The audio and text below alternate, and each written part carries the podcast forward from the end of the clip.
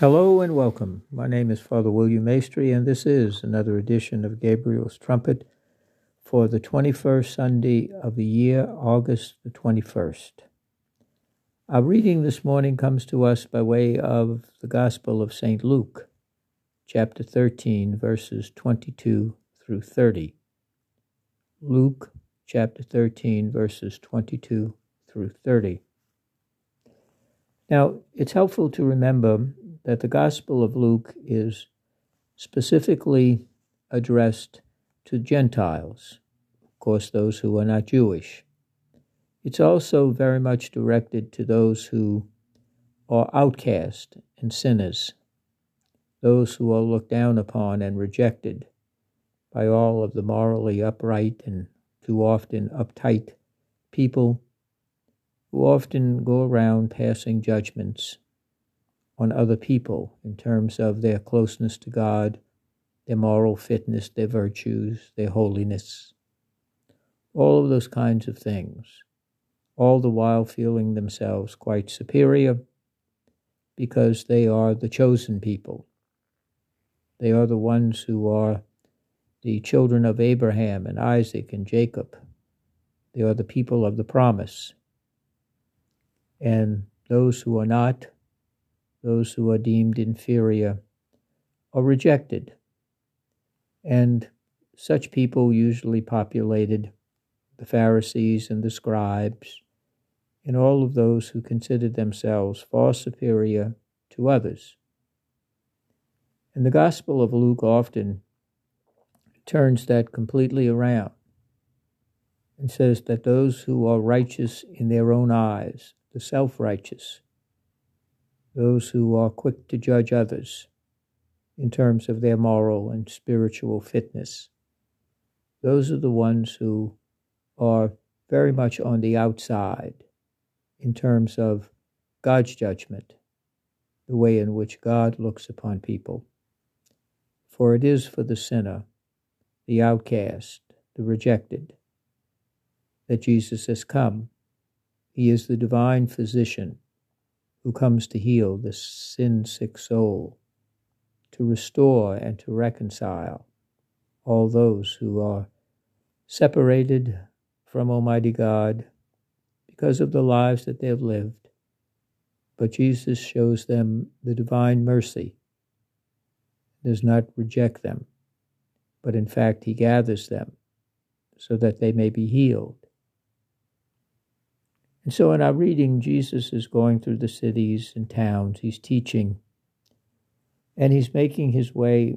Remember, every every step is a journey towards Jerusalem for his rendezvous with his passion, death, and resurrection, which is why he came, to fulfill the will of the Father and to reconcile us to Almighty God the Father through his death and resurrection.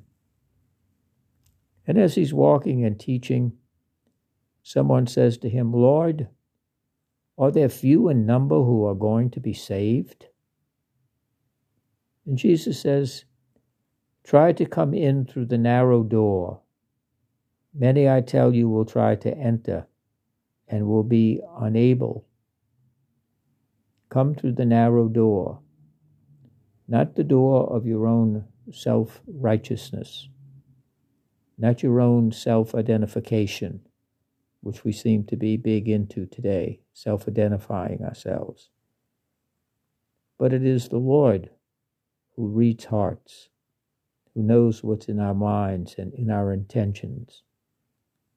Come through that narrow door. Many will try to enter, and they will be unable why can't they? Why can't they enter? Even though it's narrow, can always turn to the side and kind of squeeze through. It's because they are so filled with the baggage of their own righteousness, their own goodness, their own moral superiority, that they're not able to get in. They can't fit. It's like getting on an aeroplane, and the seats are very narrow. And sometimes you have to occupy two seats. They have to move the uh, armrest separating the two seats uh, because you simply can't fit.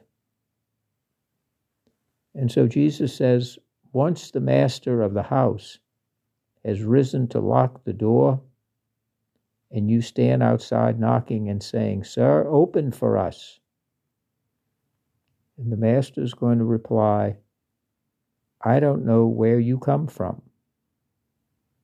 And those on the outside will say, But wait, we ate and drank in your company. You taught in our streets.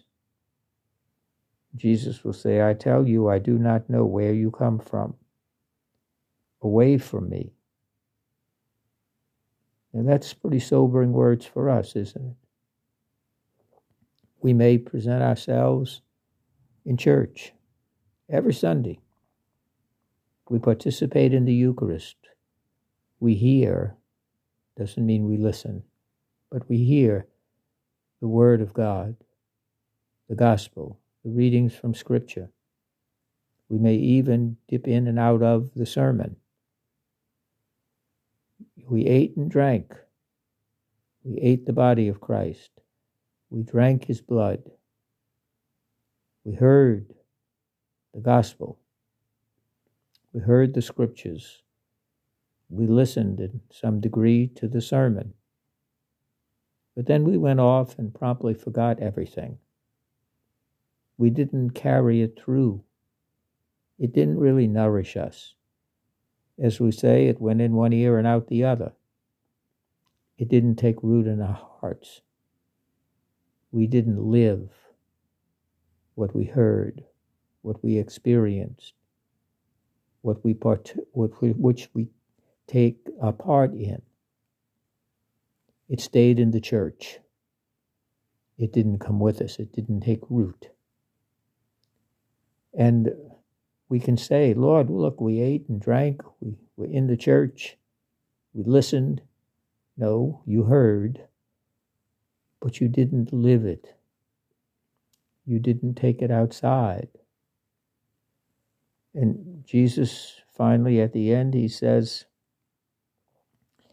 Abraham, Isaac, and Jacob, and all the prophets in the kingdom of God, they're there, but you yourselves were rejected. Why? Because you were too crowded with your own self estimation. You didn't have humility, the need for repentance and conversion. You didn't, you didn't let what you receive become a part of your life. It all remained outside. You put it in your bag of righteousness and you can't fit through the door because you have all of that that you're carrying with you. And who will be inside? It will be the, the poor, the sinful, the outcast, the rejected and despised. Why? Because they had no righteousness of their own. And they turned to God and said, the great sin of prayer. Lord, have mercy on me, a sinner. Lord, have mercy on me, a sinner. I don't have any luggage. I don't have any baggage. I, I, I'm, I'm here standing before you in all of the poverty of my condition, so you can be my riches. You can fill me up. You can give me what I cannot do for myself. Those come in because they realize how much they need the mercy, the grace, and the forgiveness, which God wants to give us in abundance. If only we recognize and acknowledge our own need for God and not for ourselves not for all the things we can accumulate and present to God. It is in our poverty that God becomes our riches. And Jesus ends by saying, Some who are last will be first, and some who are first will be last. The whole turning upside down of the way in which we evaluate. The first, they're number one. The last, well, we'll get around to them. But in the kingdom of God, it is the last who are first. Those who are called in out of their poverty and their sinfulness, out of their need, those are the ones who respond to Jesus because they've tried all the other things and they haven't brought them peace and mercy. It is when in our poverty we turn to the Lord that the Lord becomes our riches and way beyond our comprehension and certainly our ability. So let us each day, in our own poverty and our own need, turn to the Lord. We will not be rejected, for Jesus tells us there is more rejoicing in heaven over one repentant sinner than over the 99 who have no need of repentance. In our poverty, in our sinfulness, we can turn to the Lord. Heaven will rejoice, and so will we, because we will truly be healed and accepted into the presence of God for all eternity. God bless you.